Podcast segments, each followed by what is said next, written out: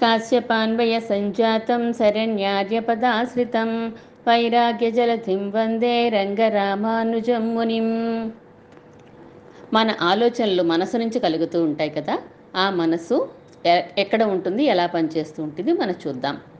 మనస్సుకి సహకరించే ఇంకేదైనా ఉన్నాయా అంటే ఉన్నాయి. మనసుతో పాటు ఒక పది ఇంద్రియాలు కూడా ఉన్నాయి. పది ఇంద్రియాలు ఐదు ఇంద్రియాలకి ఒక పేరు ఐదు ఇంద్రియాలకి ఒక పేరు.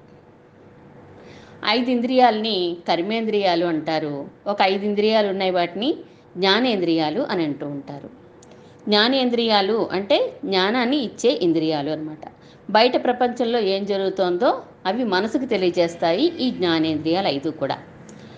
ఈ ఐదు ఇంద్రియాలు ఏమేంటి? జ్ఞానేంద్రియాలు కన్ను ముక్కు చెవి నాలుక చర్మం. వాటిని సాంస్క్రిట్లో చెప్పుకుంటే నేత్రము ఘ్రాణము శ్రోత్రము జిహ్వ త్వక్. కన్ను బయట ప్రపంచాన్ని చూసి విషయాలు మనసుకి అందజేస్తూ ఉంటుంది. అది నేత్రం. అలాగే ఘ్రాణము అంటే ముక్కు. వాసన చూస్తూ ఉంటుంది కదా? పక్కనున్న పదార్థాలు బయట ఉన్న పదార్థాల యొక్క వాసనని మనసుకి అందజేసే ఇంద్రియానికి ఘ్రాణము ముక్కు అని పేరు. చెవి ఏదైతే బయట విషయాలు వింటుందో అవన్నిటిని కూడా మనసుకి చేరవేస్తుంది. నాలుక మాట్లాడడానికి ఉపయోగపడుతుంది రుచి చూడడానికి ఉపయోగపడుతుంది పదార్థాలన్నింటినీ కూడా.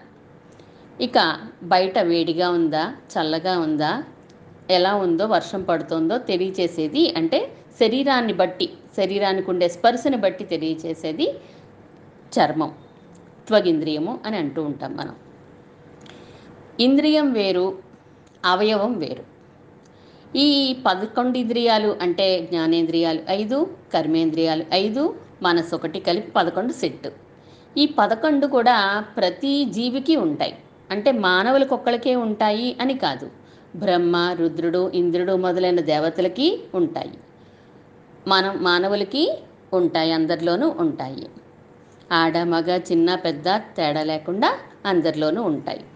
అలాగే ఒక కొబ్బరి చెట్టు మామిడి చెట్టు అని తేడా లేకుండా లతల్లోనూ చెట్లలోనూ అన్నిట్లోనూ ఉంటాయి. ఇంకా కోతి కుక్క పిల్లి కొంగ అన్ని జంతువులన్నిట్లో కూడా ఈ పదకొండు ఉంటాయి. కానీ అవి చేసే పని మారుతూ ఉంటాయి అంతే. కొన్ని బయటికి చెప్పగలుగుతాయి కొన్ని బయటికి చెప్పలేవు ఆ జీవులు. అంతే తప్ప అన్నిట్లోనూ ఈ పదకొండు సెట్ మాత్రం ఉంటూ ఉంటుంది. జ్ఞానేంద్రియాలు జ్ఞానాన్ని లోపలికి పంపిస్తాయి మనసుకి పంపిస్తాయి. ఈ ఆత్మ పైన ఒక పొరలా మనసు ఉంటుంది అని మనం ఇంతకుముందు చెప్పుకున్నాం. ఈ మనసు దగ్గరే ఉంటాయి ఈ పదింద్రియాలు కూడా. ఈ పదేంద్రియాలు మనసు ఒకే చోట కలిసి ఉంటాయి. బయటికి మనకు కనిపిస్తున్నాయి కదండి మొహంలో కళ్ళు చెవులు ముక్కు నోరు ఈ వీటిని ఏమంటాం? అవయవాలు అంటాం. పార్ట్స్ ఆఫ్ ద బాడీ ఇవి. కానీ ఆర్గాన్ అనేది లోపల ఉంటుంది ఇంద్రియం అనేది లోపల ఉంటుంది. ఇంద్రియానికి ఇంగ్లీష్ పేరేంటో నాకు తెలియదు కానీ ఇంద్రియం అనే దానికి లోపల మనసు దగ్గర ఉంటాయి ఇంద్రియాలు అనేవి. పైకి కనిపించే ఒక చెవిటివాడు ఉన్నాడు అనుకోండి అతనికి చెవి అనేది ఉంటుంది. కానీ లోపల అది పని చెయ్యదు ఇంద్రియం మాత్రం ఉంటుంది. సారీ మళ్ళీ ఒకసారి చెప్తానండి. చెవిటివానికి చెవి అనే అవయవం ఉండొచ్చు ఉండకపోవచ్చు. కానీ చెవి అనే ఇంద్రియం మాత్రం తప్పకుండా ఉంటుంది లోపల. గుడ్డివాడికి కన్ను అనే అవయవం ఉండొచ్చు ఉన్నా పని చేయకపోవచ్చు. కానీ కన్ను అనే ఇంద్రియం లోపల మాత్రం ఉంటుంది. అలాగే మగవాడికి కూడా మాట నోరు పని చేయకపోవచ్చు తప్ప లోపల ఇంద్రియం మాత్రం ఉంటుంది. తప్పకుండా ఈ పదకొండు ఇంద్రియాలు మాత్రం ఉంటాయి. జ్ఞానేంద్రియాలు ఏంటో తెలుసుకున్నాం. మరి ఇప్పుడు కర్మేంద్రియాలు ఏంటో చూద్దాం. వాక్కు పాణి పాదము పాయువు ఉపస్థ ఈ ఐదిటిని కర్మేంద్రియాలు అంటారు. కర్మేంద్రియాలు కర్మలు చేస్తూ ఉంటాయి. మన శరీరంలో పనులు చేసి పెడుతూ ఉంటాయి. మనం మనసులో అనుకున్నది బయటకు చెప్పాలంటే వాగింద్రియం ద్వారా మనం చెప్తూ ఉంటాం. అలాగే ఒక చోట నుంచి ఇంకొక చోటకు వెళ్ళాలంటే పాదాలు ఉపయోగపడతాయి. వాక్ అంటే నోరు పాణి అంటే చెయ్యి పాదము అంటే కాళ్ళు పాయువు అంటే గనక మలమూత్ర విసర్జన చేసే అవయవము ఉపస్థ అంటే కనుక స్త్రీ పురుషులు సుఖించే అవయవం పేరు ఉపస్థ అన్నమాట. అంటే మనం మాట్లాడడానికి వాక్ ఉపయోగపడుతుంది పని చేయడానికి పాణి చేతులు ఉపయోగపడతాయి ఒక చోట నుంచి ఇంకో చోటకి కదలడానికి పాదాలు ఉపయోగపడతాయి మలమూత్ర విసర్జనకి వాయు ఉపయోగపడుతుంది స్త్రీ పురుషులు సుఖించడానికి ఉపస్థ ఉపయోగపడుతుంది. ఈ ఐదు కర్మేంద్రియాలు జ్ఞానేంద్రియాలు ఐదు కర్మేంద్రియాలు ఐదు మనస్సు ఒకటి పదకొండు అనుకున్నాం. ఒకవేళ ఎప్పుడైనా ఈ శరీరాన్ని మన శరీరాన్ని అంటే చనిపోయామనుకోండి ఈ శరీరాన్ని విడిచిపెట్టినప్పుడు ఈ పదకొండు కూడా సెట్ కిందే ఇంకో శరీరంలోకి వెళ్తూ ఉంటాయి అన్నమాట. అంతే తప్ప అవి మారిపోవు. ఇంద్రియాలు ఏమి మారిపోవు. మన ఇంద్రియాలు మనకే ఉంటాయి అన్నమాట. అంటే ఈ శరీరంలో ఉన్న పదకొండు ఇంద్రియాలు కలిపి సెట్గానే ఉంటాయి. ఇంకో శరీరంలోకి వెళ్ళినప్పుడు కూడా ఈ పదకొండు ఇంద్రియాలు ఖచ్చితంగా సెట్గా కలిసే వెళ్తూ ఉంటాయి. కొంచెం మనకి ఈజీగా అర్థం అవడానికి ఒక ఎగ్జాంపుల్ చెప్పుకుందాం. మనసు జ్ఞానేంద్రియాలు కర్మేంద్రియాలు. ఈ మధ్యలో సంబంధం ఎలా ఉంటుందట? అంటే ఒక ఆఫీస్లో ఒక మేనేజరు కొంతమంది ఆఫీసర్స్ ఉంటారు కొంతమంది క్లర్క్స్ ఉంటారు. అలాగే ఈ బాడీ అనే ఆఫీస్లో మనసు అనేది మేనేజరు. ఆఫీసర్స్ ఏంటి? జ్ఞానేంద్రియాలు. వాటి కింద పనిచేసేవేంటి క్లర్క్స్ కర్మేంద్రియాలు పనిచేస్తూ ఉంటాయి. ఒక మేనేజరు అంటే మన- మనసు ఆఫీసర్స్ ఏమో జ్ఞానేంద్రియాలు క్లర్క్స్ ఏమో కర్మేంద్రియాలు. మనకి అర్థం అవడం కోసం చెప్పుకున్నామండి అంతే ఇలా. ఇలాగే పదకొండు కూడా అన్ని శరీరాల్లోనూ అన్ని లోకాల్లోనూ ఉంటూ ఉంటాయి. ఈ జ్ఞానేంద్రియాలు కర్మేంద్రియాలు కూడా మనసు యొక్క కంట్రోల్లోనే ఉంటాయి కదా. పరమాత్మ మనకి ఇవి ఇచ్చాడు. మనల్ని సృష్టించినప్పుడే మనకి ప్రాణం పోసినప్పుడే జీవాన్ని ఇచ్చినప్పుడే మనకు ఆత్మ ఈ శరీరంలో ప్రవేశించినప్పుడే ఈ ఇంద్రియాలు మనసు కూడా మనకు వచ్చినాయి ఎందుకు ఇచ్చాడు ఈ ఇంద్రియాల్ని వాడుకుంటూ ఈ మనసు మంచిగా ఉంటూ తనని చేరుకోవడానికి ఇచ్చాడు. అంటే ఒక సాగరాన్ని దాటాలి అంటే ఒక సముద్రాన్నో ఒక నదినో దాటాలి అంటే ఒక పడవో తెప్పో వేసుకుని కదా దాటుతాము. అలా ఈ సంసారం అనే సాగరాన్ని దాటడానికి ఉపయోగపడేలాగా మనకి ఇంద్రియాల్ని మనసుని ఇచ్చాడు. మనం ఏం చేస్తున్నాము? వాటిని సరైన విధంగా వాడట్లేదు.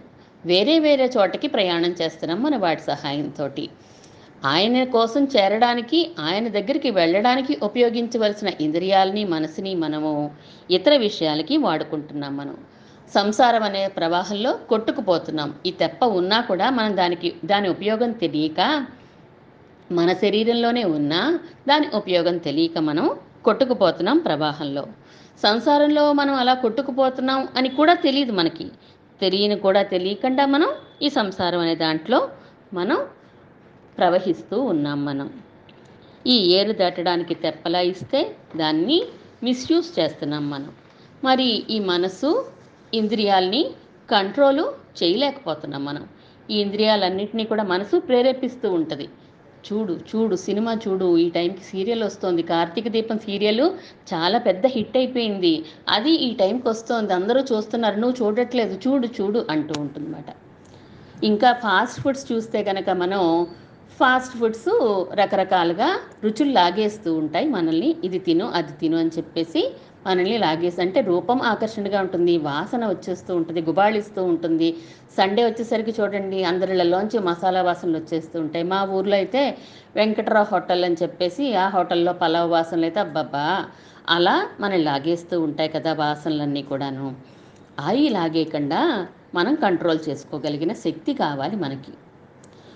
ఒక సెల్ ఫోన్ మనం కొనుక్కుంటాం. దేనికోసం ఉద్యోగానికి ఉపయోగపడుతుందనో ఆఫీసు విషయాలు మాట్లాడుకోవడానికో లేదా ఫ్రెండ్స్తో చాటింగ్ మాట్లాడుకోవడానికో ఫ్యామిలీ మెంబర్స్తో మాట్లాడుకోవడానికో దీన్ని మన అవసరం కోసం మనం దాన్ని కొనుక్కున్నాం. కమ్యూనికేషన్ కోసం కొనుక్కున్నాం. అది మనల్ని అసిస్ట్ చేస్తుంది మనకు ఉపయోగపడుతుందని మనం కొనుక్కున్నాం. కానీ నిజ జీవితంలో ఏం జరుగుతోంది? అంటే ఆ సెల్ మోగితే చాలు. మనం ఏ పనిలో ఉన్నా చివరికి ఆరాధనలో ఉన్నా కూడా వెళ్ళి మనం దాన్ని ఎత్తేస్తున్నాం. అంటే అది రమ్మంటే మనం వెళ్ళిపోతున్నాం. అది లేకపోతే ఎత్తకుండా మనం ఉండలేకపోతున్నాం. అది మనల్ని అసిస్ట్ చేస్తుంది కదా అని మనం పెట్టుకుంటే మనం దానికి అసిస్టెన్స్ అయి అసిస్టెంట్ అయిపోయాం మనం. అది మన నెత్తినెక్కి కూర్చుంది. మనసు అలాగే ప్రవర్తిస్తోంది ఇప్పుడు మనకి. అది ఎందుకు ఇచ్చారు? ఆత్మకి లోబడి ఉండు నువ్వు. ఆత్మ ఏం చెప్తే అది చెయ్యి అని చెప్పి పరమాత్మ పెట్టాడు. కానీ ఆత్మ మాట వింద సరికదా? ఆత్మను కూడా తన కంట్రోల్లోకి తెచ్చేసుకుంటుంది మనస్సు. ఏ స్వామీజీ వచ్చారనుకోండి ఆధ్యాత్మిక విషయాలు చెప్పడం చెప్పడానికి. ఆయన ఏం చెప్తారు? మనసుకు లొంగకండరా ఆధ్యాత్మిక విషయాల వైపు ఉండండి. పరమాత్మ వైపు మీ మనసు పెట్టండి అని చెప్తే అబ్బెబ్బే దానికి నచ్చదు. మనసుకి దానికి నచ్చదు. ఎంతసేపు దానికి బయట సుఖాలు కావాలి అనిపిస్తూ ఉంటుంది కదా. మనం ఏమనుకుంటామో? అవును నిజంగానే ఈ స్వామీజీ చెప్పినట్టే మనం రేపటి నుంచి ఉండాలి అని చెప్పేసి తెల్లవారుజామునే లేచిపోయి ఏ పారాయణ చాలా సీరియస్గా మొదలు పెట్టేస్తాం మనం. రెండు రోజులు చాలా సీరియస్గా చే- చేసేస్తాము. మనసు కూడా చూసి చూడనట్టు ఊరుకుంటుంది. ఆ చేసేడులే వీడు అని చెప్పి అనుకుంటూ ఉంటుంది. అది కూడా మనకి చాలా విధేయంగా నటిస్తూ ఉంటుంది. రెండు రోజులు మూడు రోజులు అయిపోయేసరికి నెమ్మదిగా అది నస మొదలు పెడుతుంది. ఆ ఇంత తెల్లారుజాము లేవాలా ఏంటి? తర్వాత లేచి చదువుకుంది కానీ నెమ్మదిగా కంగారు పడుకు అని చెప్పి అది మనల్ని బుజ్జగించడం మొదలు పెడుతుంది. ఆ తర్వాత మనం దాని కంట్రోల్లోకి మనసుకి వెళ్ళిపోతాం మనం. విష్ణు పురాణంలో చెప్తారు మన ఏవ మనుష్యాణం కారణం బంధమోక్షయోహో అంటారు. సంసార బంధంలో కొనసాగడానికైనా బయటకు రావడానికైనా అందులో ఉండిపోవడానికైనా కూడా కారణం మన మనస్సే. మనసు సహకారం ఉంటేనే అందులోంచి సంసారంలోంచి మనం విడివడగలుగుతాము. పుట్టడం చావడం పుట్టడం చావడం అనే సర్కిల్ అనుకున్నాం కదా సంసారం అంటే అందులోంచి బయటకు రావాలంటే మనస్సు సహకారం ఉండాలి అని విష్ణు పురాణంలో చెప్తారు. రావణాసురుడు చనిపోయాక మండోదరి అదే అంటుంది. ఓ రావణ నువ్వు ఈరోజు చనిపోయావు అంటే నిన్ను రాముడు ఏం చంపలేదు. నీ ఇంద్రియాలే నిన్ను చంపేశాయి. ఎందుకంటే నువ్వు ఎన్నో వేల సంవత్సరాలు తపస్సు అని చెప్పేసి వాటిని కంట్రోల్లో పెట్టేసి నియమాలు నిష్ఠలు అంటూ పెట్టావు. ఆ ఇంద్రియాలన్నీ నీ మీద పగబట్టాయి. నువ్వు ఇప్పుడు తపస్సు అయిపోయింది. లౌకికమైన సుఖాలను అనుభవించడం ఎక్కువైపోయింది నీకు. ఆ క- పగపట్టిన ఇంద్రియాలన్నీ కూడా నీ మీద పగ తీర్చుకున్నాయి ఇప్పుడు. ఆ ఇంద్రియ లోలత్వానికి నువ్వు వసిపడిపోయావు కదా. ఆ కామం అనే దాన్ని నువ్వు జయించలేకపోయావు. క్రోధాన్ని జయించలేకపోయావు. దేన్ని జయించలేక అవే నిన్నిప్పుడు నశింపచేశాయి అని చెప్పి అంటారు. మరి ఇంత బలంగా ఇంద్రియాలన్నీ లాగేస్తూ మనసు మాట మన మాట వినకుండా ఉంటే మరి దీన్ని మనం ఎలా కంట్రోల్ చేస్తాం అసలు? అసలు మన వల్ల అవుతుందా అండి? ఎంతోమంది మహానుభావులకే అవ్వలేదే. అటువంటిది మనం చెప్పేస్తే ఈరోజు వినేస్తుందా మనసు? అవ్వదు కదా. ఎక్కడో వేల వేల వేల వేల కోట్లలో ఒక్కడికి ఈ మనసుని జయిస్తాడయ్యా దాన్ని కంట్రోల్లో పెట్టుకుంటాడు అని కృష్ణ పరమాత్మ అర్జునుడికి చెప్తాడు. అలాంటిది మరి మన వల్ల ఎలా అవుతుంది? అంటే ప మనకి పరమాత్మే చెప్తాడు. ఏం చెప్పాడు? నాలుగు విషయాలు. నెమ్మది నెమ్మదిగా నాలుగు స్టెప్స్ అలవాటు చేసుకోండి కంట్రోల్ చేసుకోవచ్చు అని చెప్పారు. ముందు ఆత్మ మనసు రెండు వేరు వేరు లోపల రెండు ఉన్నాయి అని మీరు గుర్తించండి. ఎందుకంటే లౌకిక సుఖాల వైపు లాగేది మనసు అవుతుంది పరమాత్మ వైపు ఉందాము పరమాత్మ గురించి చదువుకుందాము పరమాత్మ గురించి విందాము అని ఏదైతే చెప్తూ ఉంటుందో అది ఆత్మ అని గుర్తించండి. మనసు ఆత్మ ఒకటని అనుకోకండి. రెండు వేరు వేరు అని మాటి మాటికి అస్తమాను మీరు తలుస్తూ ఉండండి. అదొక స్టెప్ రెండు కూడా కలిపి చెప్పేశాను. నేను భగవంతుడి వైపు వెళ్ళాలని చూసేది ఆత్మ అవుతుంది. తద్విరుద్ధంగా వెళ్ళాలి అని చెప్పేది మనసు అవుతుంది. మనసు ఆత్మ వేరు అనేది ఫస్ట్ స్టెప్ మంచి వైపు ఆలోచించేది పరమాత్మ వైపు ఆలోచించేది ఆత్మ లౌకిక సుఖాల వైపు ఆలోచించేది మనస్సు అని గుర్తిస్తూ ఉండడమే మనం. మూడోది మన ఆలోచనలు సత్వగుణం వైపు ఉన్నాయా? రజోగుణం జరుగుతోందా ఇప్పుడు? తమోగుణం నడుస్తోందా అని ఎప్పుడు ఏ గుణం ప్రవర్తిస్తుందో గుర్తిస్తూ ఉండండి అని చెప్తున్నారు థర్డ్ స్టెప్లో. నాలుగు మనం చుట్టూ సమాజంలో ఉన్నాం మనం. మన చుట్టూ ఎంతోమంది మనుషులు ఉన్నారు. అందరి మధ్యలోనే మనం బ్రతుకుతున్నాం కదా. మన చుట్టుపక్కల ఉన్న వాళ్ళలో మనకు ఎప్పుడు కూడా చెడ్డ గుణాలే కనిపిస్తున్నాయి అనుకోండి మనకి అభివృద్ధి అనేది సాధ్యం కాదు. అలా కాకుండా పక్క వాళ్ళలో ఉన్న మంచిని మనం గుర్తిస్తూ ఉండాలి.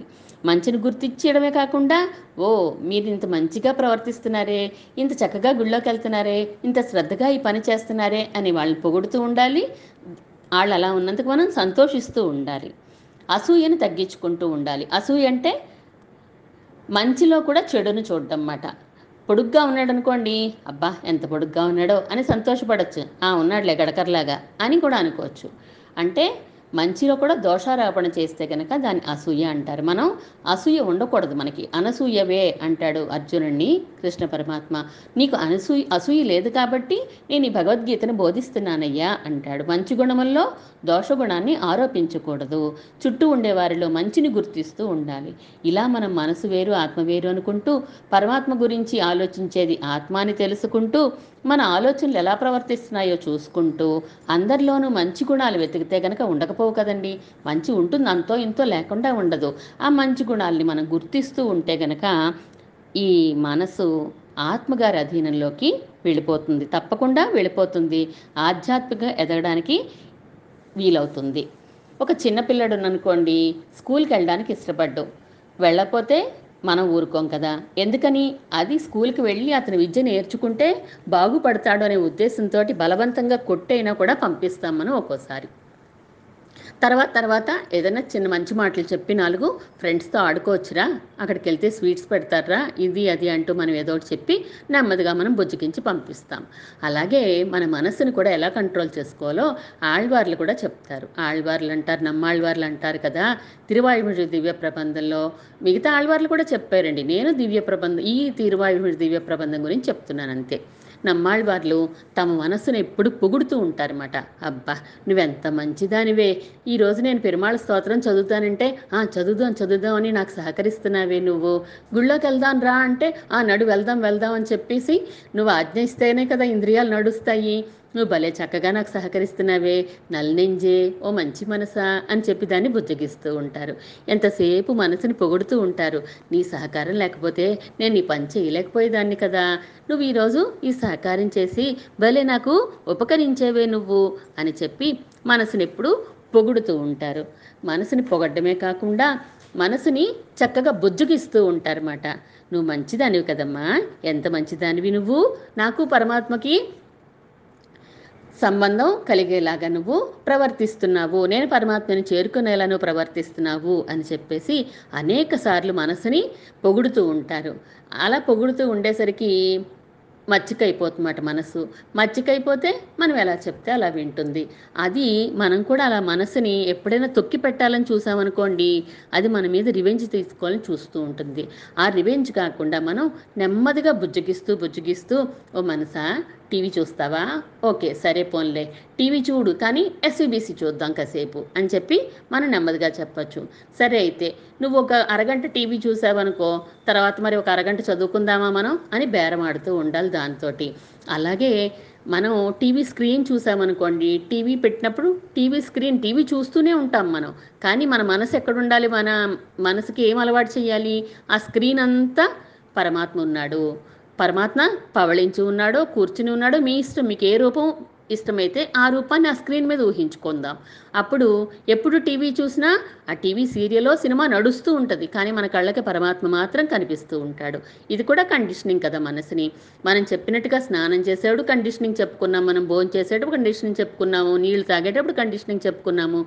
అలాగే ఇంట్లోంచి బయటకు వెళ్ళేటప్పుడు మనకి ఇష్టదైవం ఏదో పెరుమాళ్ ఫోటో మనకు ఇంట్లో ఉంటుంది కదా హాల్లోనూ. స్వామి బై బాయ్ నేను పలానా చోటకి వెళ్తున్నాను. మళ్ళీ తొందరగా వచ్చేస్తానే అని చెప్పి ఆ ఫోటోకి చెప్తాం. అంతర్యాం పెరుమాళ్ మనతోటే వస్తున్నారు. కానీ బయట బయట పెరుమాళ్ళకు కూడా మనం చెప్పి వెళ్తాం.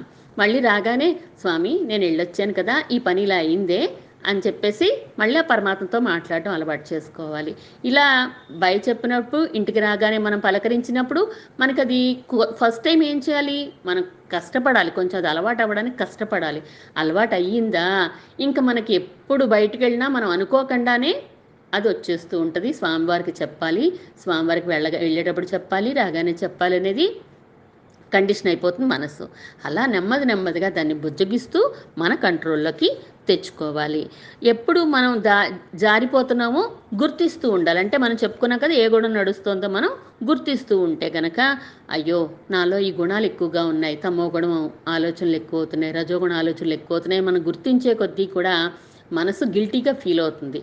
గిల్టీగా ఫీల్ అయినప్పుడు సత్వగుణం దాన్ని పెంచుకోవాలని చూస్తుంది. ఎప్పుడైతే సత్వగుణం పెరిగిందో మన ఆత్మ మన ఆత్మ కంట్రోల్లోకి మనసు వచ్చేస్తుంది.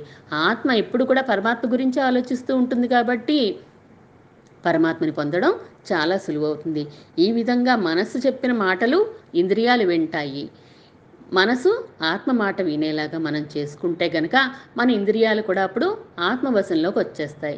మనసు ఇంద్రియాలు ఆత్మవశంలోకి వచ్చేసినప్పుడు పరమాత్మ కూడా ఒక్కొక్కసారి జోక్యం చేసుకుంటూ ఉంటాడు. మనసుని కండిషనింగ్ చేయడంలో ఆయన కూడా ప్రవర్తిస్తూ ఉంటాడు మనల్ని సరిదిద్దాలని. ఆత్మని పరమాత్మ వైపు తిప్పడం అప్పుడు ఈజీ అవుతుంది కాబట్టి మన మనసుని ముందు కంట్రోల్ చేసుకుంటే మిగిలిన విషయాలన్నీ చాలా ఈజీ అయిపోతాయి. మనకి లొంగంది అది. కోతితో కదా పోలుస్తారు. చంచలమైంది మనసు. నిమిషానికి ఒక రకమైన ఆలోచన చేస్తూ ఉంటుంది. మరు నిమిషంలో ఇంకో ఆలోచన చేస్తూ ఉంటుంది. అలా కాకుండా పరమాత్మ వైపే మన మనసు ఉండాలంటే దాన్ని చక్కగా కండిషనింగ్ చేద్దాం. श्रीमन्महाभूतपुरे श्रीमत्केशवयज्वरः कान्तिमत्यां प्रसूताय यतिराजाय मङ्गलम्